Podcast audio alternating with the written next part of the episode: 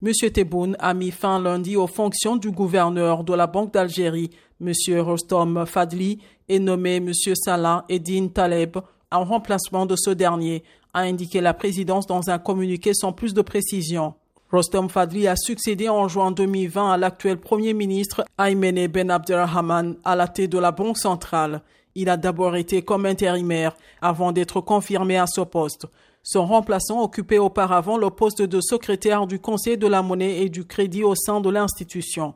L'Algérie, quatrième puissance économique du continent, est particulièrement exposée aux fluctuations du prix du pétrole du fait de sa dépendance à la rente pétrolière, qui représente plus de 90% de ses recettes. Le pays est aussi confronté à la hausse des prix des denrées alimentaires et des produits de base depuis l'invasion de l'Ukraine par la Russie, les deux principaux fournisseurs de blé du Maghreb.